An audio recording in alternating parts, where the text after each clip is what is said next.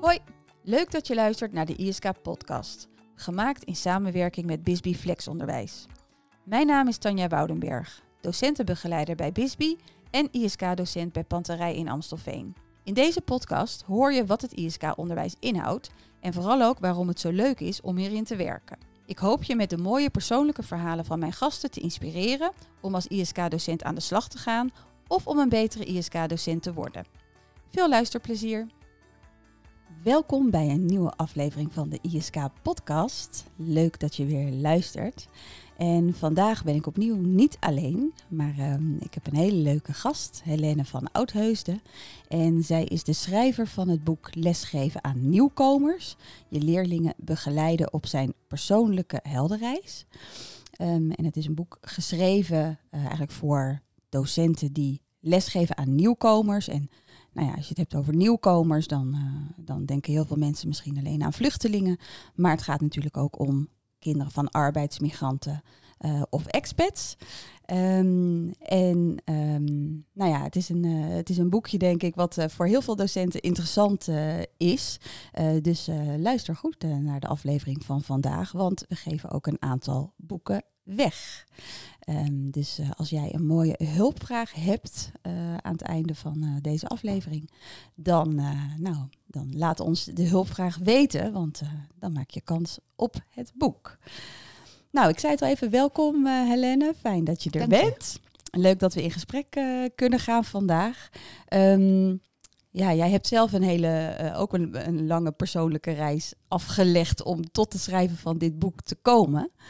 Um, ja, dus waarom dit boek? Ja, dankjewel Tanja. Dankjewel voor je uitnodiging. Leuk hier met jou over te praten. Ja, um, ja mijn liefde voor kinderen staat eigenlijk centraal. Daarom heb ik dit boek uiteindelijk geschreven. Ik um, kom oorspronkelijk uit het bedrijfsleven. en dat gaf me op een gegeven moment toch niet meer genoeg voldoening. Toen heb ik mezelf omgeschoold tot coach. En grappig genoeg kwamen allerlei scholen op mijn pad. En ben ik terechtgekomen op scholen in wat zwakkere wijken in Den Haag en Amsterdam. Daar waren, want we spreken nu over 2006 ongeveer, daar waren toen nog geen sociale vaardigheidsprogramma's voor kinderen uit andere culturen. Dus die heb ik gemaakt voor leraren, voor kinderen, voor ouders. En ja, ik vind kinderen die ogenschijnlijk minder kansen hebben dan andere kinderen, ja, dat, daar heb ik gewoon een zwak voor. Dus ik, daar ben ik me in gaan verdiepen. Um, ik woon deels op Lesbos, omdat ik een liefde heb voor Griekenland ook. Dus ik was daar ook betrokken bij de aankomst van de vluchtelingen 2015, 16. Mm -hmm. Een aantal studiereizen georganiseerd voor leraren uit Nederland en België naar Lesbos. En daarna dacht ik, ja, al die kennis van leraren, eigenlijk leraren wereldwijd, die wil ik graag verzamelen in een boek. Dus de eerste versie was Teaching Refugee Children, dus dit boek in het uh, Engels, maar dan alleen voor vluchtelingkinderen. Ik heb vijf jaar lang gedacht, nou ja, elke leraar in Nederland vindt het ook fijn om in het Engels te lezen, maar dat blijkt dus helemaal niet Nee, dat valt zijn. tegen, hè? dat valt tegen, dat uh, ken ik. Dus ja. um, toen de Oekraïense kinderen vorig jaar kwamen, uh, dacht ik, ik ga hem uh, updaten en uitbreiden met ook aandacht voor kinderen van arbeidsmigranten en expats. Hè? Zoals jij er net ook zei, de totale groep nieuwkomers. Dus ja, ik wil gewoon heel graag en de kinderen helpen zich fijn te voelen in hun nieuwe land.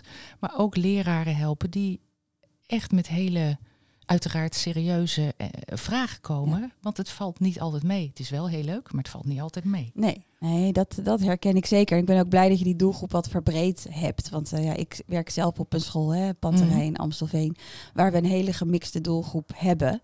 En um, ja, het zijn allemaal natuurlijk kinderen die hier hun weg moeten zien te vinden. En die zich soms enorm ontheemd voelen. Ja. Um, al dan ja, wel of niet met, met ook nog trauma's of, of uh, hele heftige ervaringen. Dat hebben ja. ze gelukkig lang niet allemaal. Um, dus dat is een mooie, mooie toevoeging, uh, inderdaad. Um, op, de, op de kaft staat uh, je leerling begeleiden op zijn persoonlijke heldenreis. Mm -hmm. En wat ik zo mooi vond, uh, is dat jij eigenlijk omschrijft dat iedereen natuurlijk een persoonlijke heldenreis heeft. Um, en ja, als je anderen wil helpen en wil begeleiden, ja, dan begint het met je eigen persoonlijke heldenreis. En mm -hmm. moet je goed weten wie je zelf bent en zorgen dat je zelf goed in je vel zit. En weet wat je kan en wat je niet kan. Ja. Dus het begint, een goed begin begint bij jezelf. Ja, absoluut. Ja. Goed voor jezelf zorgen Ja. is een aspect van je persoonlijke helderheid. Kijk, leraren zijn, eh, en schoolleiders zijn vaak geneigd om de focus te leggen op wat heeft de leerling nodig. En dat is prachtig om dat zo te doen. Maar daarbij wordt, wordt echt vaak voorbij gegaan aan iemands eigen grenzen. Nog weer in een nieuwe werkgroep, toch nog even een extra oudergesprek. Eh, leerlingen die misschien bepaalde ja, last hebben van bepaalde thema's, daar weer in een zorgoverleg. Het frappantste voorbeeld vind ik, en dat gebeurt bijna op elke school, als ik trainingen geef, en dan kom ik om vier uur bijvoorbeeld, hè, aan het eind van de dag. Wie heeft er vandaag al wat gedronken? Ja, dat, dus voldoende water, lekker thee, eh, even naar buiten tussen de middag. Dat zijn hele simpele manieren om jezelf op te laden, omdat je heel belangrijk werk doet de hele dag. En natuurlijk doen we het allemaal vanuit ons hart. Maar ook het hart heeft voeding nodig. Eh, ons lichaam heeft voeding nodig. Je moet ook echt debriefen aan het eind van de dag. En dat is een beetje een zwaar woord misschien uit wat ik meegenomen heb uit het vrijwilligerswerk op Lesbos. Maar dat je aan het eind van de dag in elk geval met één maatje op school even zegt: Dit is er gebeurd. Dit ging goed, dit ging minder. Dat je het kwijt bent als je naar huis gaat. Ja. Dat je toch dingen deelt met elkaar. Ja, dat, oh, zodat je het uit dat- je systeem krijgt. Ja, ik, ik merk wel heel duidelijk dat ehm, eigenlijk, eh, zolang als ik al docent ben, dat, dat toch heel veel docenten de neiging hebben om te focussen op het didactische. Van wat ga ik doen in mijn les? Dat, eh, heeft er nog leuke werkvormen, leuke ideeën? Hoe, hoe ga jij om met differentiatie? Heel belangrijk natuurlijk. Maar dat de gesprekken veel minder gaan over ja, dat, dat persoonlijke stuk. Mm. Wat doet iets met jou? Hoe Mhm. ben je de dag doorgekomen? Ehm, wat is er inderdaad gebeurd? Eh, wat voor effect heeft dat op jou? Hoe ben jij daarmee omgegaan? Hoe voel je je? Hoe voel je je? Ja. Ja. En, en ehm, als je zelf eh, goed in je vel zit, dan, dan kun je ook, heb je ook meer te geven. Mhm. Eh, maar soms werkt het ook andersom. Als je zelf aan een dag begint eh, en je denkt, oh, ik, hoe kom ik de dag door? Dat de leerlingen jou soms door de Ja. dag heen helpen. Je Ja. begeleidt elkaar. Dat Ja. vind ik ook wel weer heel mooi. Ja, en het is heel fijn voor leerlingen ook om te horen dat je er misschien even doorheen zit. Ja, Want zeker de leerlingen op de ISK's, dat zijn, ja, die kunnen prima aan wat jij dan ook te zeggen hebt tegen hen. En ik merk ook dat wij in het voortgezet onderwijs vaak geneigd zijn om toch iets te veel aan lesprogramma's vast te houden. Maar het, nou ja, het aloude contact voor contract gaat natuurlijk ook op voor eh, nieuwkomers. En gewoon vragen aan leerlingen, ehm, hoe gaat het met jou vandaag? Laat het ze in hun eigen taal zeggen, want daardoor leren ze Nederlands ook veel sneller, kunnen ze hun eigen emoties makkelijker verwerken en voelen ze zich veel meer uitgedaagd. Ehm, en vraag ook aan kinderen, en dit heeft ook met zelfzorg, dit lijkt misschien een afdwaling, maar dat is het niet. Dit heeft ook met zelfzorg te maken. Overleg met de leerling wat hij wil leren op school. Mhm. Want zeker als het vluchtelingkinderen betreft die misschien een hele traumatische reis achter de rug hebben, dan hebben zij levenservaringen opgedaan waar wij als volwassenen misschien nooit, die wij niet hoeven te ervaren, omdat onze levens anders lopen. Maar dan kan een, een schoolsysteem wel erg beperkend voelen voor kinderen. En toch weten zij van binnen, en daarom vind, heb ik het ook vaak over de helderreis, van binnen weten de kinderen wel wat ze willen leren. Als je op dat niveau met hem praat, ja, dan kun je je programma aanpassen. Of je kunt dus een project in. eh, waarom zou je niet een project in het Oekraïens laten doen door een kind? Je wil dat hij betrokken is op school en ehm, laat hem spelen met die eigen taal. Dan voelt hij zich veel prettiger ook om bijvoorbeeld Nederlands te leren of om andere dingen te leren over Nederland. Ja, het gaat om, om betrokkenheid en ook laten zien dat je ehm, nou ja, begrip hebt voor de Ja. situatie hè, van, Ja. van een leerling. Dat je je ook wil verdiepen in waar hij of zij vandaan komt.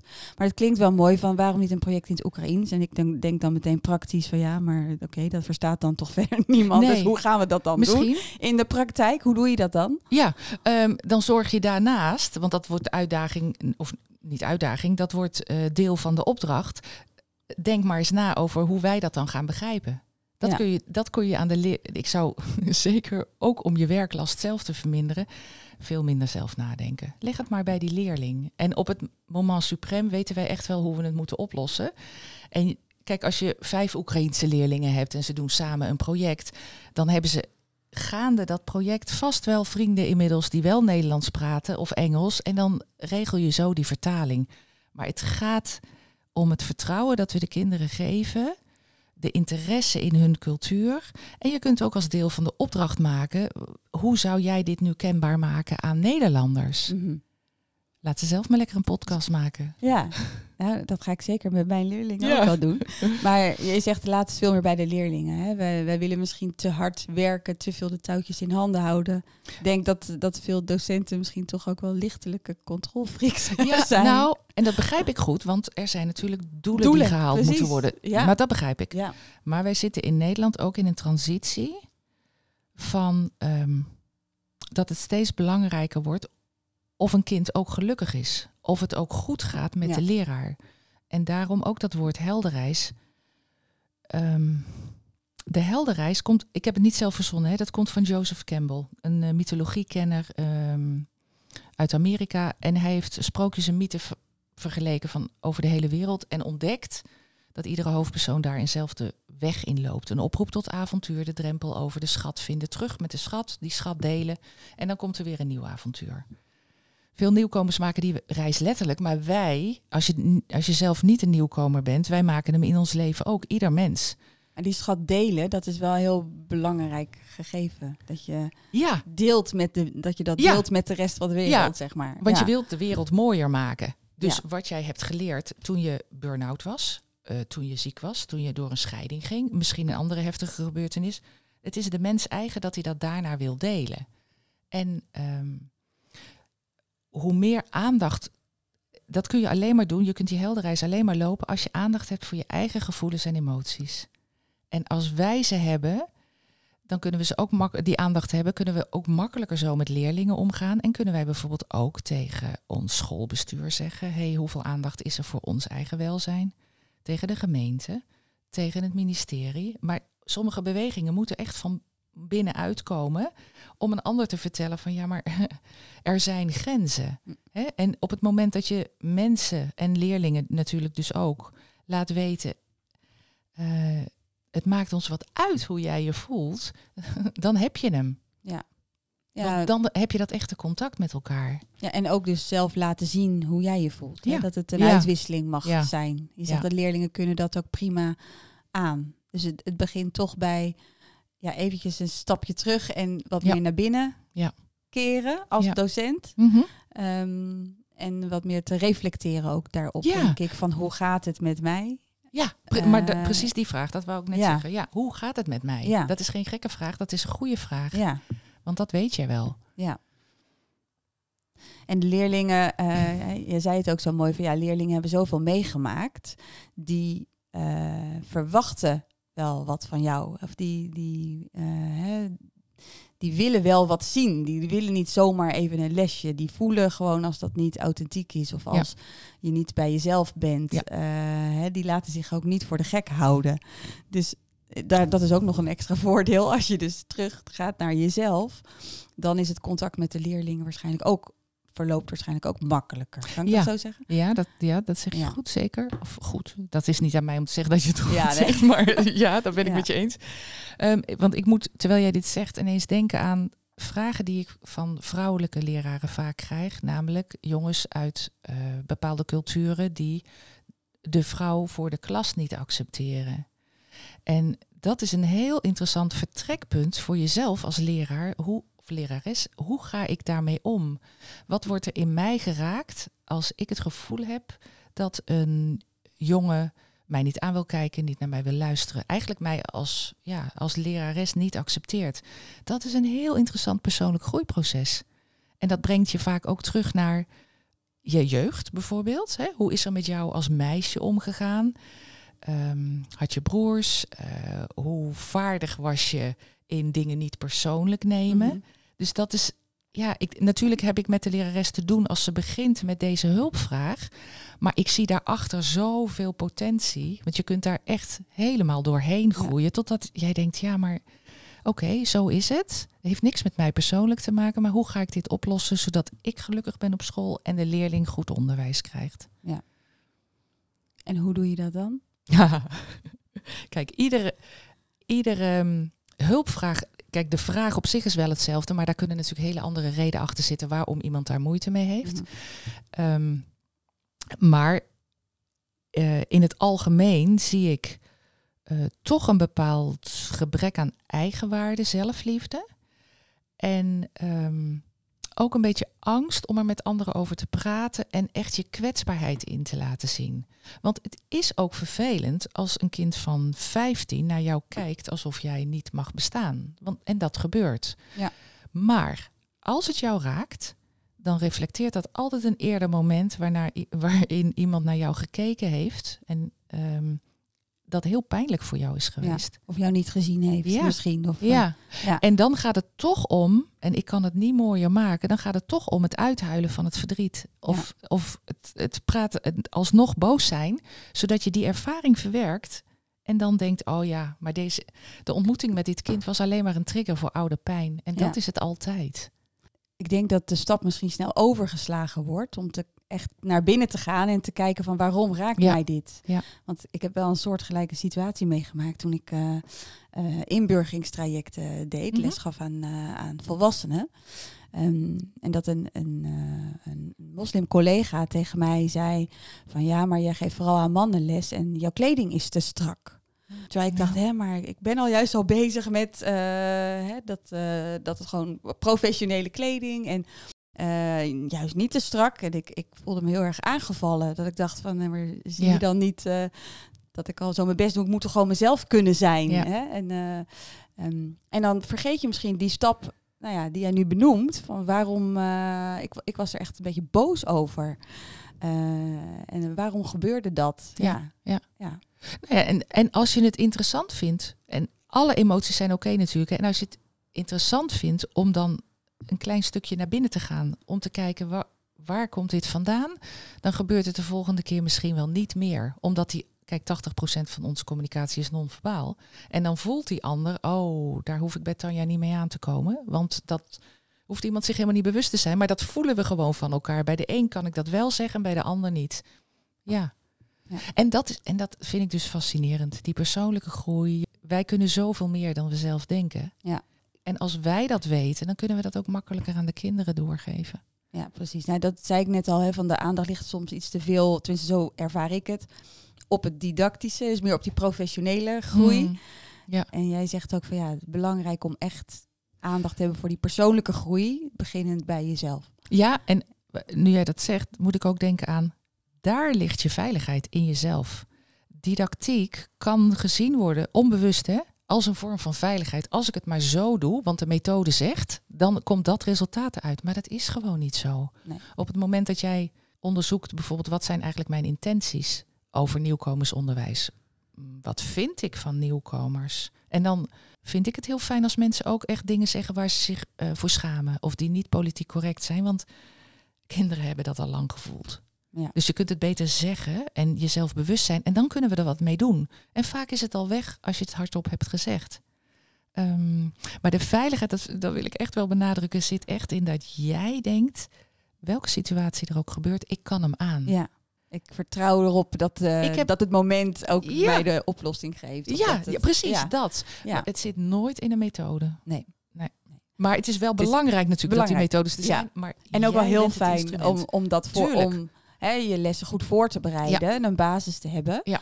Eh, maar hoe sterker die basis, hoe makkelijker het ook is om ervan af te wijken. Ja. En om gewoon tijd en ruimte te hebben om te kijken wat gebeurt er in de groep en Ja. wat vraagt nu aandacht. Precies, dat je afgestemd kunt blijven op wat de groep Ja. nodig heeft en wat jij nodig hebt. Hè? Want Ja. anders is het verleidelijk om te zeggen, oh ja, maar dit heeft deze klas nodig. Ja, maar jij bent deel van de klas.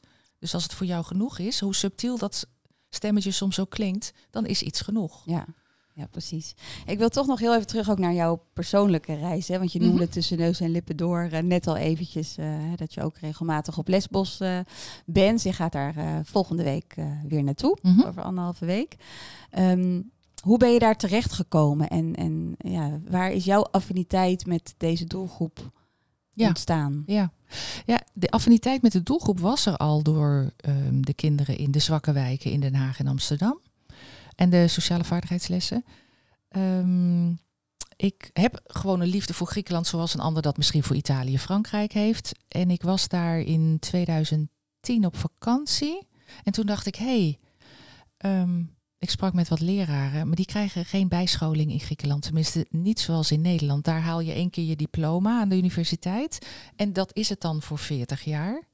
Ehm, dus ik dacht, hé, hey, dat is interessant. Uh, laat ik eerst eens mindfulness lessen gaan aanbieden. Nou, dat hebben we gedaan samen zit met ook in het een, boek, hè? Mindfulness. Zit ook in het boek, ja. mindfulness lessen, ook om met je leerlingen te doen. Ja, ja. ja. ja. En ik ontmoette daar een vrouw die een bijlesschool heeft. Want iedere leerling in Griekenland, als zijn ouders het kunnen betalen, heeft bijles nodig om op een voldoende niveau uh, uit te kunnen stromen.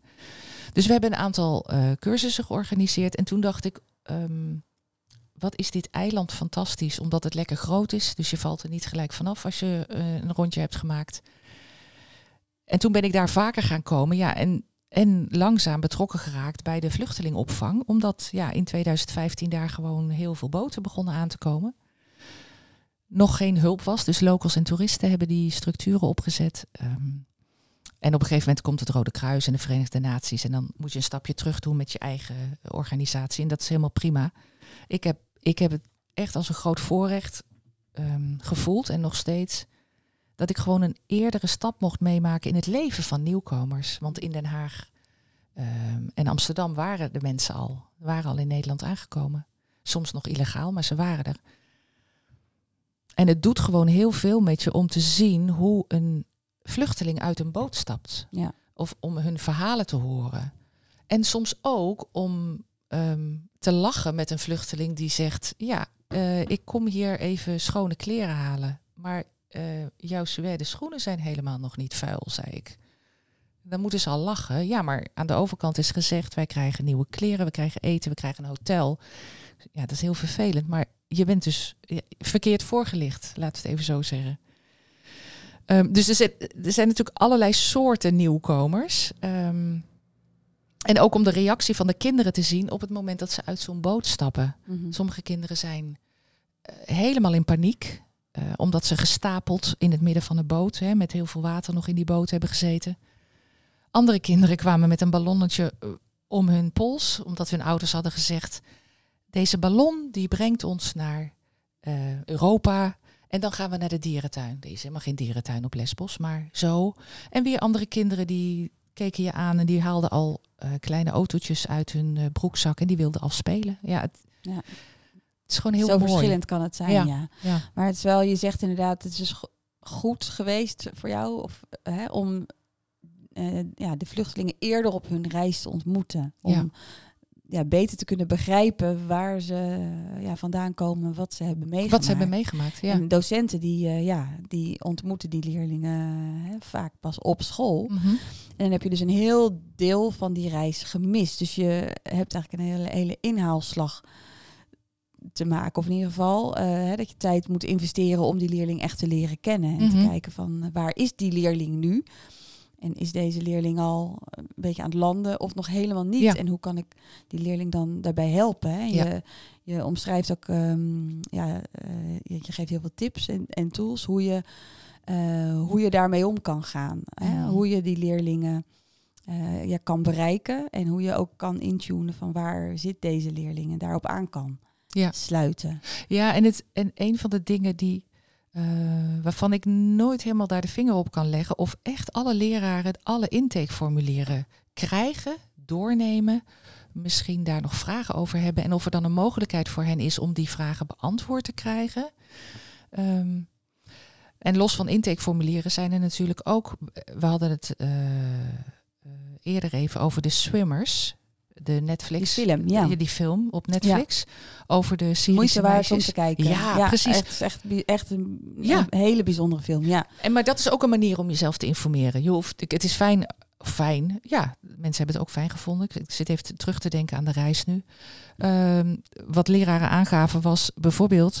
Ja, het is fijn dat ik daar geweest ben, omdat ik nu ook begrip heb voor een kind dat ligt te slapen in de klas. Ja. Want gewoon te moe te veel meegemaakt. Um, diepe buiging dat kinderen überhaupt nog naar school komen. Um, want ze moeten inderdaad ja. heel erg veel. Ja, en ik, ik realiseerde me vorige week, het was een heel duidelijk voorbeeld. Uh, we waren bezig met een, uh, een hoofdstuk over wie ben ik. Hè? Dus uh, gewoon even de praktische kenmerken, maar ook eh, wie ben jij als persoon en wat zijn jouw karaktereigenschappen. Uh, maar ook waar kom je vandaan, uh, waar hou je van, heb je huisdieren of niet? Ja, zo'n simpele vraag als heb je huisdieren of niet? Een jongen in mijn klas uit Oekraïne, mm -hmm. die had daar een parkiet. Mm. maar die heeft hij moeten achterlaten. Um, en dat bracht zoveel emoties omhoog. Ja. Uh, dat ik dacht, oh ja, een simpele vraag als heb je huisdieren is in, in deze context met deze leerlingen een, een heel ander soort vraag ja. opeens. Ja.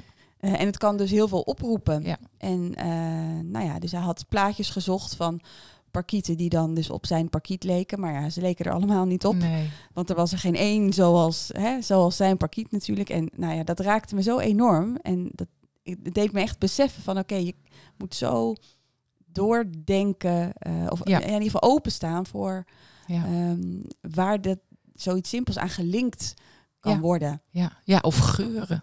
Ja. voor bepaalde geluiden. Ja. Maar het is heel mooi dat je het gedaan hebt en dat hopelijk veel leraren dat doen. En dat jij dus kennelijk niet bang was voor de emotie die loskwam. Nee, ja, er, was geen andere weg dan die ja, waar te nou, zijn. Ja, ja, maar daar heb jij voor gekozen. Ja, ja. ja. ja. Je had ook kunnen zeggen, oh ja, nu vind ik, eh, het gebeurt ook, laat ik het zo zeggen, dat mensen, en dat begrijp ik ook goed, zeggen, oh ja, maar nu vind ik het eng. Want ik heb hier niet voor emotiebegeleiding, uh, dat kan ik niet. Dat, dat kan ik me goed voorstellen. Um, en daarom is het dus ook belangrijk om af en toe bij jezelf naar binnen te gaan. Om te kijken van hé, hey, wat zou ik bijvoorbeeld het moeilijkst vinden dat in dit gesprek met een leerling gebeurt. Ja. En dan, zo kun je jezelf ook voorbereiden. Um, en hoe beter jij contact hebt met je eigen emoties, hoe um, meer je er kunt zijn voor de leerling. Maar het blijft wel lastig, want in hoeverre uh, hij moet heel goed aanvoelen van wil die leerling hierover praten of eigenlijk liever niet. Hè? Mm -hmm. Je wil natuurlijk nooit het gevoel hebben, een leerling het gevoel geven dat hij iets moet zeggen wat hij niet wil. Mm -hmm. um, en, en ja, hoe um, relevant of interessant is het voor de anderen. Hè? Sommige leerlingen die denken misschien, oh, dat vind ik interessant, wil ik niks van weten, wil ik alles van weten. Andere leerlingen denken, oh, emoties, daar wil ik helemaal ja. niet naartoe. En die sluiten ja. zich meteen af. Dus ja. ik vind het iedere keer wel echt heel ingewikkeld. Van ja, wanneer maak je ruimte voor wat? Hè? Want het was niet alleen die leerling met die parkiet, maar het was ook een, een meisje die uh, uh, foto's aan het zoeken was van de stad waar zij vandaan kwam. En alleen maar foto's vond van de verwoeste stad. En eh, lang moest zoeken voordat ze een goede foto mm. had van mm. de stad zoals die voorheen was. Dus um, ja, weet je, dat, dat komt dan inderdaad uh, naar boven. En zo zijn er gewoon wel honderd van dat soort momenten op een dag. En, ja. en waar besteed je wel aandacht aan en waar niet? Dat, dat vind ik zelf echt ingewikkeld. Ja, maar de makkelijkste oplossing hier is om dit te bespreken met de leerlingen. Ja. Dat het soms zo kan zijn dat je er ruimte aan kunt geven, andere keren niet. En wat willen de leerlingen graag als jij er geen ruimte aan kunt geven?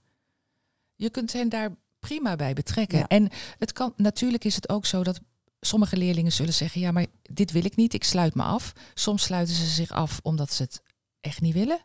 Het kan ook zijn dat het iets bij hen raakt waar ze nog niet bij kunnen. Dus ik begrijp dat het ingewikkeld is, maar denk ik dan altijd, ze zitten wel met elkaar in één klas. Ja. En dit is toch de minimaatschappij. En um, ja, soms ben jij, mag jij even huilen en soms is, een, heeft, ja, is de ruimte voor een ander. Dus ze kunnen ook leren, oké, okay, ik wil dit niet met die emoties, maar ik kan ook de ander gewoon laten. Dus ik hoef daar niet verder ander gedrag op te gaan laten zien, bijvoorbeeld. Nee, maar veiligheid is natuurlijk wel heel essentieel. Ja. Hè, als je met dit soort thema's aan ja. de slag uh, ja. wilt. Hè? Want ja. je hebt een hoofdstuk in het boek ook uh, psychologische aspecten van lesgeven mm -hmm. aan nieuwkomers. Um, daar komt ook groepsdynamiek uh, heel duidelijk in aan bod. Um, maar ook traumasensitief onderwijs. Ja. Um, ja, wat is dat precies, traumasensitief onderwijs? Ja, dat is um, het woord trauma komt uit het Grieks en betekent wond. En er is een hele goede psychiater, Gabor Maté, uh, Amerikaans-Hongaars. Uh, dus ik raad ook iedereen aan om hem op YouTube even te gaan volgen.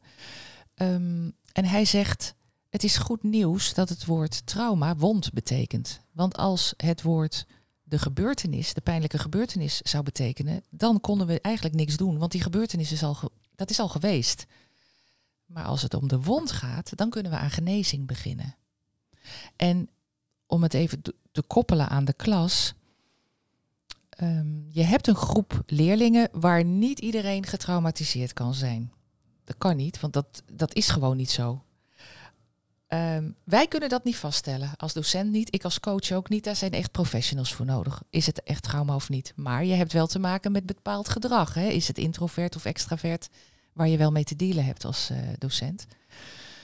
En als je dan in de basis in elk geval zorgt voor natuurlijk de veiligheid, maar ook vertrouwen en compassie, de drie universele waarden die ook in het boek staan, dan voelen kinderen wel een warme bedding om zich misschien, ja, om of door het trauma heen te groeien, want dat kan. Er is niet altijd professionele begeleiding nodig. Of om zelf aan te geven, hé, hey, nu gaat het me even niet goed. Ik trek me terug. Het zou heel fijn zijn als er een soort stiltestoel is in elke klas. En zo'n eerste hulp bij stressbox, ook op ISK's, Mhm. misschien wel juist op ISK's. Met eh, wat ehm, ontspannende muziek, met eh, lavendelgeur, ehm, eh, een boek. Zo'n box moet je echt vullen met de kinderen zelf. Ja. En er dan ook nog één zetten bij de zorgcoördinator. Ehm, Heel zintuigelijk. Ja, eigenlijk dat je echt maar dat is het. alles Ja. inzet. ja, Ja. want zintuigen, dat, kijk, het lichaam slaat het trauma op. Dus er, kinderen horen misschien een ambulance langsrijden en- en het lichaam verstrakt, omdat daar nog de herinnering zit van, het oorspronkelijke, van de oorspronkelijke gebeurtenis. En zij moeten langzaam leren hoe een trauma een lichaam verlaat. En daar is soms professionele hulp voor nodig, maar soms ook niet. Als je in een hele veilige, warme omgeving zit, kun je daar ook doorheen komen. Ja. Een soort natuurlijke Ja, natuurlijke genezing. groei. Ja, Ja, groei. ja, Ja. ja. ja.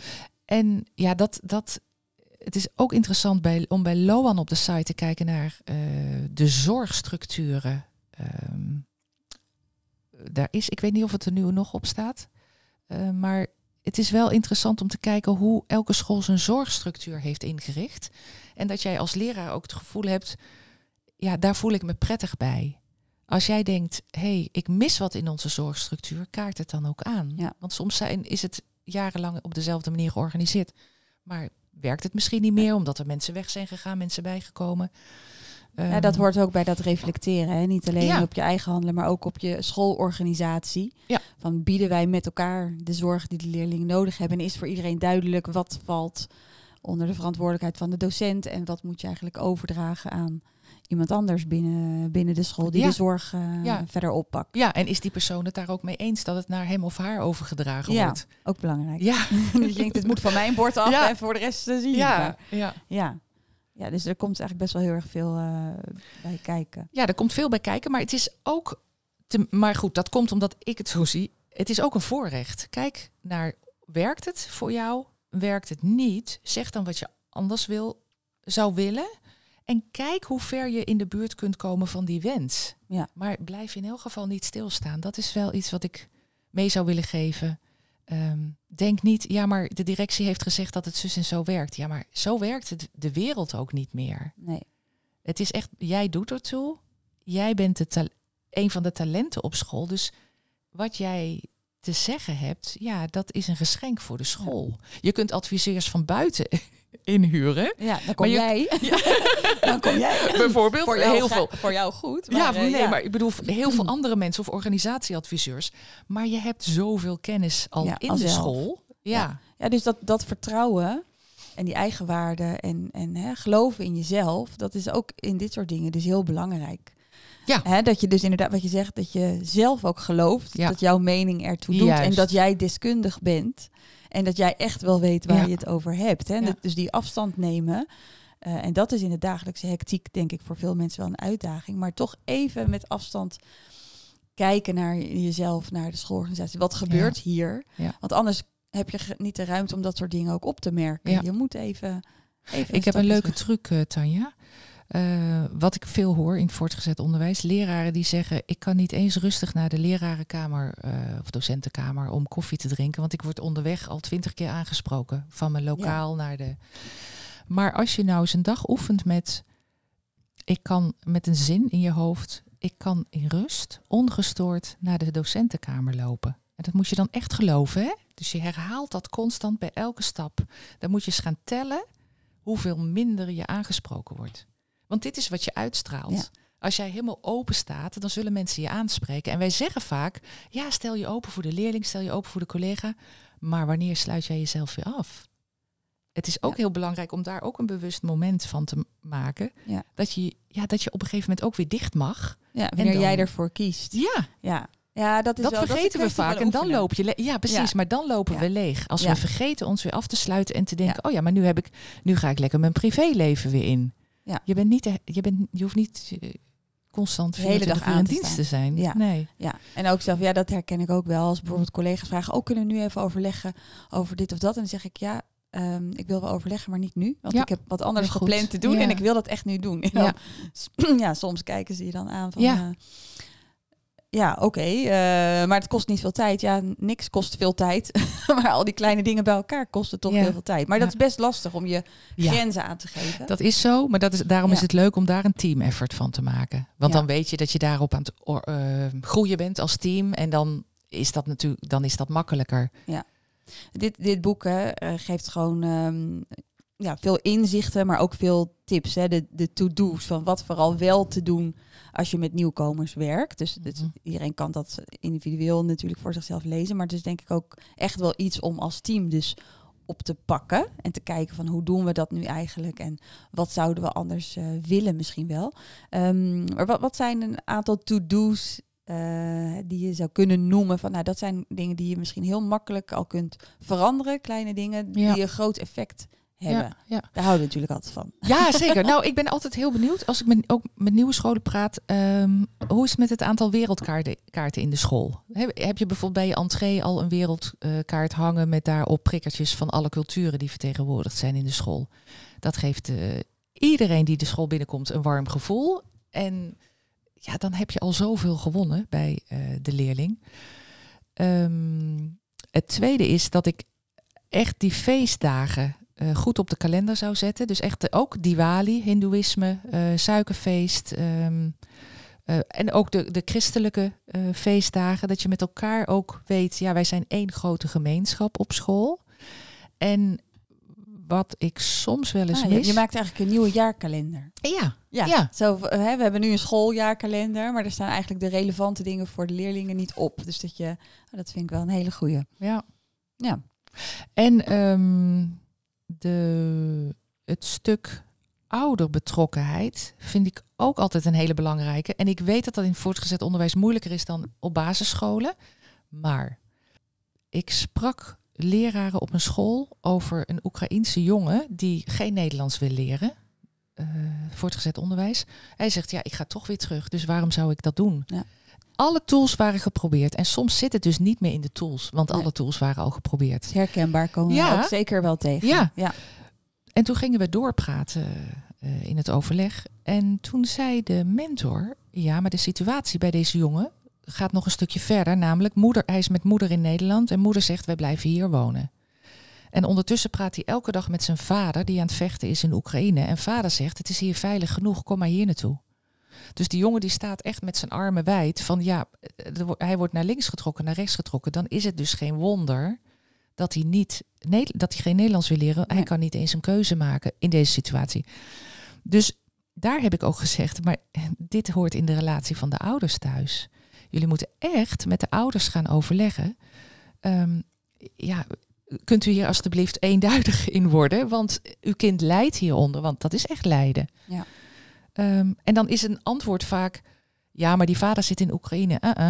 Dat kan wel, dat is wel zo, maar als kinderen contact hebben met hun vader, dat hebben ze gewoon met de video, dan wil vader vast ook wel met school praten. Alleen denken wij daar soms niet aan, omdat we gefocust zijn op de ouders die in Nederland zitten. Mm. Maar kijk eens Waarom even. niet toch een vader ook aanhaken via Teams? Via of, Teams, eh, ja, op precies. een andere manier. En waarom niet eh, soms ook eens een webinar of een, of een overleg met va- een vader in Eritrea, een vader in Syrië, een vader in Oekraïne. Pak ze bij elkaar. Want Ja. die vaders zijn juist belangrijk. Ook om een beetje die leraressen te helpen die zeggen, ja, maar die jongens nemen niks van mij aan. Ja. En dat zou bijvoorbeeld al een thema kunnen zijn om eh, met vaders te bespreken. Dan heb je echt als leraar minder werk. Ja, dus het is toch wel veel, dus dat is wel een beetje de rode lijn eh, voor mijn gevoel in dit gesprek, dat het toch wel veel meer gaat om ehm, dingen opengooien en communiceren met elkaar en, Ja. en veel breder denken om een bepaald doel te bereiken. Hè, dat Ja. hoeft niet binnen de muren van de school, maar ook veel meer daarbuiten en veel Ja. meer samenwerken. Ja. Ook met de ouders. Ja. Ja, en dat durven benoemen wat er speelt. Ik weet dat dat eng kan zijn. En want Ja. ik, ik kan hier nu makkelijk over praten, maar twintig jaar geleden durfde ik dit ook allemaal niet. Hoor. Dacht Nee. ik ook van, oh, hoe kan ik nu weg? Maar ehm, het is ontzettend bevrijdend om het te kunnen doen. En dan haal je alle potentie ook naar boven. Gewoon, ja, ge- nu kan ik zeggen gewoon, maar... Oh ja, ik zat even te denken aan een tip nog, Tanja. Als je nou in je eigen team met zo'n onderstroom aan de slag wil... of met wat nog niet gezegd wordt... ga dan eens in een teamoverleg met twee flappen aan de slag. En de ene noem je klaagmuurflap... en de ander noem je inspiratiemuurflap. Als je dat doet voorafgaand aan een overleg... dan hebben mensen alvast kunnen uiten wat, waar ze mee zitten... Ja. En dan, kun je, dan heb je eigenlijk een basis voor je schoolplan voor het volgend jaar. Hè? Ja. Hier moeten we aan werken en dat gaat al goed en dat kunnen we perfectioneren. Ik schrijf mee. Ja, op. ik zie het. ik denk, die moeten we onthouden. ja. Ja, nee, maar dat Hij is wel, ook leuk om eh, te doen. Ja, hij is leuk om te doen. En Ja. het, is, het haalt heel veel ruis weg, denk Ja. ik. Hè? Want eh, je krijgt anders toch misschien wandelgangen, praat dingen die op verkeerde plekken wel besproken worden. Niet op de plekken waar het eigenlijk zou, gezegd zou moeten worden. Ja, ja. Dus ehm, ja, ik denk dat dat een, eh, een hele goede En het is ook leuk als directie dat natuurlijk ook doet. Hè? Ja, ja dat, dat is voor alle lagen Ja. van, eh, van zo'n schoolteam. Dat, ehm, ja, want hebben jullie bijvoorbeeld overleg ook met de OOP'ers erbij? Nee. Nee. Sowieso school, is, is bij ons ja, ja, is de ISK. eh, we hebben pas een nieuwe teamleider. Voorheen was de teamleider van de onderbouw. Was verantwoordelijk voor de onderbouw van het reguliere VMBO en eh, voor ISK. Maar dat is inmiddels, omdat wij zo enorm gegroeid zijn, is dat zo'n groot team geworden. Dat het helemaal niet meer te behappen was op die manier. ja. Dus we hebben nu echt een eigen ja, ISK-teamleider. Dus wij zijn echt bezig om dat allemaal vorm te geven van hoe eh, ja, die overlegstructuur sowieso. Mm. Ehm, maar dat is, is juist een mooie kans om het dus, ja, allemaal Hè? samen. Hè? Want de OOP'ers worden nog net iets te vaak niet in het zonnetje gezet. En zij zijn Ja. toch degene ook die leerlingen opvangen, die zorgen dat een lokaal klaar is. Eh, nou ja, dat- Ja. we weten. Nou ja, misschien weten we niet genoeg wat de mensen doen, maar voor het groepsgevoel en voor de verbinding en de waardering van hun werk is het Ja. fijn om ja, ook bijvoorbeeld eens samen te vergaderen om te kijken waar zij tegenaan lopen in contact met, met docenten. ja nou ja, dat kan En iedereen in de school zijn, maar natuurlijk ook onderwijsassistenten. Ja. Ze hebben vaak op een andere Ja. manier contact met de leerlingen. Ja, ja. En er zit natuurlijk ook heel veel eh, nuttige informatie Ja, eh, is daar op te halen, denk ik. Ja.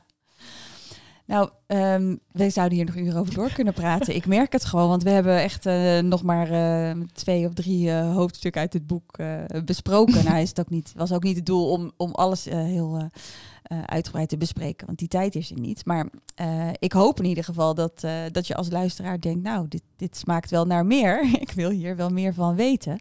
Ehm, eh, en dan ja, nodig ik je van harte uit om een, een hulpvraag te bedenken. Eh, iets waar je nu zelf tegenaan loopt. En zo specifiek mogelijk, hè? dat is de vraag, hè, Helene? Dus ja, niet- dat is leuk. Even een Ja. leuke vraag. Ja. Leuke. Ja. Dus ja. even terug naar binnen keren en echt even goed nadenken over van wat is nou iets waar ik tegenaan loop en maak het dan zo specifiek mogelijk. En dan eh, eh, nou, vraag ik je om dat eh, in de show notes kun je zien waar je je bericht dan kunt achterlaten. En wij gaan dan twee boeken Ja. verloten onder de inzendingen. Leuk. Ja. Mhm. Nou, heb je nog een, eh, een, een, iets wat je als laatste mee wil geven waar je zegt dat dat mag toch niet ontbreken? Oh, dat is leuk. Een soort uitsmijten. Een soort uitsmijten? Nou, ik zou echt iedereen aanraden om vandaag eens een paar keer stil te staan en te zeggen: Ah, dit en dit heb ik heel goed gedaan. Dit doe ik goed, dit kan ik goed. En niet, geen valse bescheidenheid van dat mag niet, mag ik niet zeggen, maar gewoon jezelf steunen. En ehm, ik zou bijna zeggen, en dan komt alles goed, maar het is wel zo. Ja, het is al goed. Het is al, ja, het is al goed. Ja. Die is nog beter. Ja. Ja. Nou, mooi. Dat is een mooie afsluiting, denk ik. Hartelijk dank, eh Helene. Ik heb ervan genoten. Dankjewel Tanja, ik vond het ook een leuk Ja. gesprek. Succes. Dankjewel.